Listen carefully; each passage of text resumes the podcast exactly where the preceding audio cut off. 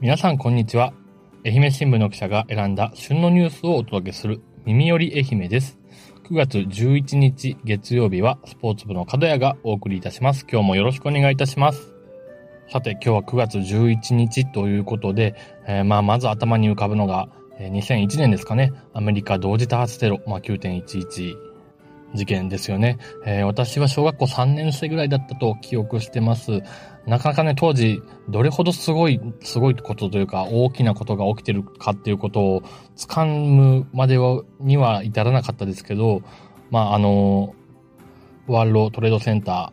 ーのビルがね、えー、煙を上げて燃え上がる姿、様子っていうのを見て、とんでもないことが起きてるんだなということは感じ取ってましたね。あの、学校に行っても、あの、同級生とニュース見たような話をしたような記憶もあります。以降ね、まあ世界中で紛争が起きてますし、まあ今、ウクライナ、ロシアの戦争っていうのも起こっています。平和をね、願わずにはいられない日だとなんか思い返す日になる9月11日という感じですね。また、この9月11日、愛媛新聞の創刊記念日でもあります。1876年9月11日に創刊して以来、え、147年に、わたって愛媛新聞が、発行、発刊され続けています。昨年には指令500万、あ、5万号ですね。指令5万号を迎えたということで、引き続き、あの、紙の新聞もそうですし、我々が取り組んでいるこの音声メディアだったり、デジタルでの発信っていうところにも力を入れておりますので、様々な情報を得る手段として愛媛新聞がね、皆様のお役に立てるように頑張っていきたいと思っております。さて今日お届けするスポーツニュースは2本。えー、パリオリンピックを目指しているスポーツクライミングの選手、それからレスリングの選手2人をご紹介したいと思います。ぜひ最後まで聞いてください。まずはこちら。スポーツクライミングのジャパンツアーが10日、石槌クライミングパーク西条でスピード第2戦が行われ、男子は日本記録保持者の松山大大正亮が優勝しました。日本記録をマークした6月の第1戦に続き頂点に立ちました。ということで、えー、まあ、愛媛国体2017年前後からですね、まあ、最上市でスポーツクライミングもかなり力を入れておりまして、こうやってジャパンツアー、が、えー、最上市で開かれるようになっています。その中で、まあ、地元の大政選手が、えー、スピードという種目でね、優勝を飾りました。パリオリンピックをね、目指す、えー、力もある大政選手の、えー、今大会の雑感をちょっと紹介します。スピード男子の大政亮は悔しさが残る優勝となりました。この日のベストタイムは5秒24。自身の日本記録5秒14には及ばず、イメージしていたタイムとかけ離れてしまった調子が良く日本記録更新を狙っていただけに残念と唇を噛みました。スピード種目は高さ15メートルの壁を登る速さを競い、ホールドの位置が統一基準で決まっています。予選タイム上位16人が1対1の決勝トーナメントに進みます。大政は予選でただ1人5秒台前半をマーク、余裕のトップ通過をしました。決勝トーナメントも危なげなく勝ち抜きましたが、えー、日本記録保持者の貫禄を見せつけながら、第一人者としてのプレッシャーが動きを鈍らせ、攻めきれなかったと反省点を挙げました。次の大会は9月下旬に中国で行われるワールドカップ。ワールドカップは国内大会と違い、攻めないと勝てない相手が多い。時間はないが少しでもいい自分を作りたいと活躍を誓いました。ということでね、えー、ま、国内で圧倒的な力を持つ大政選手なんですが、えー、今月下旬ですね、中国で開かれるワールドカップでは、えー、海外選手に果敢に挑むというふうに決意を、えー、表明しています。世界の頂に立つ姿をね、えー、ぜひ追いかけたいなというふうに思っております。続いては、県人アスリートオリンピックをつかめ、ロードトゥーパリ2024ということで、えー、1ヶ月ほど前ですかね、新体操の西本選手を紹介した連載になるんですけれども、今回はレスリングの曽我部京太郎選手、今治西高校の出身で今日体大で活躍をしている選手をご紹介します。今回は記事をちょっと抜粋して朗読したいなと思います。鋼の筋肉を身にまとい、大学生レスラーが UO を邁進する。レスリング男子グレコローマンスタイル67キロ級の曽我部京太郎が16日開幕の世界選手権でオリンピック切符獲得に挑む。7月の日本代表決定プレーオフを制して挑戦権を獲得した。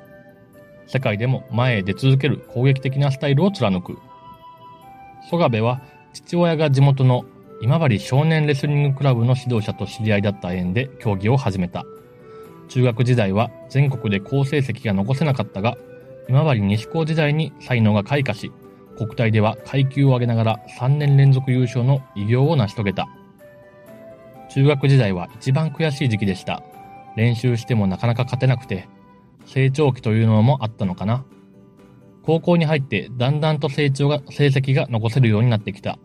高校1年の時、愛媛国体で優勝し、もっと上を目指したいと思うようになりました。と取材に答えています。曽我部には忘れられない試合がある。高校2年で臨んだ2018年の全日本選手権男子グレコローマンスタイル60キロ級準決勝。後に東京オリンピックで銀メダルを獲得する文田健一郎を相手に互角の戦いを演じた。敗れはしたが、高校生の活躍に注目が集まり、レスリング人生の転機となった。さらなる成長を期すため、え、宇和島市出身でオリンピアンの松本慎吾監督が率いる名門日体大に進学。松本監督は入学当時の曽我部を体幹が弱く簡単に崩れる場面が多かったと振り返る。授業の合間を縫っての特訓で世界と対等に渡れ渡り合える体力がついた。国際大会でも結果を残し、経験値も大きく上がったと太鼓判を押す。曽我部も松本先生に正してもらい少しずつ良くなり自分の形がどんどん出来上がってきました。荒削りだったのがよりまとまってきた感じですというふうに話しています。世界選手権で3位以内に入るとパリオリンピック代表に決まる。8月のドイツ遠征では国際大会で初めて優勝。調子が上向く中でも自身の課題と真摯に向き合う。ここで出場権獲得を逃せば国内選考に逆戻りするだけに何が何でも表彰台に上がりたい。曽我部はこの世界選手権に向け、優勝しか見えてないですね。スタンドでは刺してから相手を逃さないとか、細かい部分を修正したい。グラウンドでは得意のローリングを強化し、守りでもいろんな技に対応していく。試合時間の6分間、前に攻め続けたら相手はバテる。疲れてミスしたところをしっかりと自分の得点にできれば。競技を始めた時から世界でトップになりたいという気持ちがあった最終的にはオリンピックで金メダルを取ります。というふうにコメントをしています。はい。ということでですね、まあ、高校、大学と着々と力をつけてきた曽我部選手がですね、まあ、16日から行われ、セルビアで行われます世界選手権に挑む、ここでメダルを獲得すれば、えー、もうパリオリンピック内定が決まるというところで、もう本当に大事な戦いが直前に控えています。直近の世界大会、えー、国際大会でも優勝をしているということで、えー、まあ、万全の状態で試合に臨めるんじゃないでしょうか。私自身は昨年の栃木国体で、えー、曽我部選手が優勝した際にインタビューをさせてもらったんですけれども、えー、言葉の端々から本当なんかストイックさというか、まだまだ日本のチャンピオンに終わらずね、世界を目指す、えー、意気込みを感じた選手です。非常に今回の世界選手権を楽しみに見たいと思います。ちなみにこの曽我部選手、週1回のオフの日は、温泉やショッピングでリフレッシュをするということ。大好物は焼肉。何事も人より1回多くすることを心がけている。ということです。はい。ここまで聞いていただいたニュースは、愛媛新聞オンラインで読むことができますので、ぜひチェックをしてみてください。はい。えー、エンディングトークですけれども、2週にわたって土曜日会で放送してきた、えー、まあ、パパママ記者会というかね、パパママの、えー、愛媛新聞記者のお悩みを語る会みたいな感じでしたね。非常に楽しく聞かせてもらいました。えー、そこで出演していた、えー、伊藤先輩からですね、えー、最近幸せだなと思ったことについて話しなさいと。八幡浜支社でね、3年間一緒に働いた先輩なんですけれども、え普段耳寄り愛媛は聞いてないということで、私がここで喋ったところで、えー、先輩には伝わらないんですけれども、まあ、この振られたバトンに答えろうと思います。まずは3週間ほど前になるかな。あの、コロナにね、感染する前なんですけれども、お休みの日に、えー、日帰りで岡山に行ってきました。私普段からですね、まあ甘いもの、えー、カフェとかに行ってね、パンケーキとか甘いもの食べるのが好きなんですけども、この時、岡山に行った時にですね、えー、まあ妻と一緒に行ったんですけれども、桃のたくさん乗ったパフェと、まあシャインマスカットが乗ったケーキを食べました。まあパフェとか今までいろんなものを食べてきたんですけれども、ちょっと今までにないというか、本当になんか豪華な、桃丸々1個使ってね、もう一言豪華なパフェを食べました。まあ、シャインマスカットのケーキもそうなんですけど、ちょっと本当にめちゃくちゃ美味しくて、えー、こればっかりは本当なんか幸せを感じる瞬間でしたね。まあ、車で3時間、片道3時間弱かな、ぐらいの移動だったので、まあ、そこまで遠くはないんですけれども、えー、まあ、日帰りもそこまでしんどくないというか、飽きた回があったなと思うような、えー、食事ができました。それからですね、まあ、久々に、え、持ち出す、えー、我が家で飼っているうさぎのちくわちゃんの話なんですけれども、よくね、部屋で遊んでいるとですね、頭をぐいぐいと僕にぶつけてきて、えまあ、撫でてくれっていう風にサインを出してくるんですね。で、おでこを撫でるとすごくなんか気持ちよさそうに寝る。この寝顔がね、めちゃくちゃ可愛いんでございます。できればね、概要欄にちょっとちくわのこのすやすやお眠り写真を貼っておこうと思うので、見てもらえたら、あの、100%癒されます。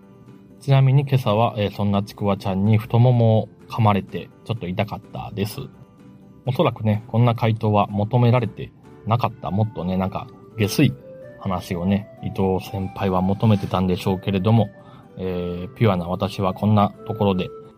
幸せを感じているというところで、えー、今日のお話とどめたいと思います。明日火曜日は、えー、デジタル報道部の薬師陣くん、宇和島編集部の井上さんが担当いたします。もう1ヶ月ぐらいね、二人が同時に収録して掛け合う姿、えー、声が聞けてないので、えー、リスナーさんもね、ちょっと残念がってる方が多いかもしれません。明日は二人でね、収録してくれてるんでしょうか。楽しみに待ちたいと思います。えー、2人にも、まあ、この幸せ、最近幸せだなと思ったことっていうバトンを振っておきましょうか。えー、楽しいトークに期待をしております。では今日も最後までお聴きをいただきありがとうございました。明日もまた聞いてください。では、さようなら。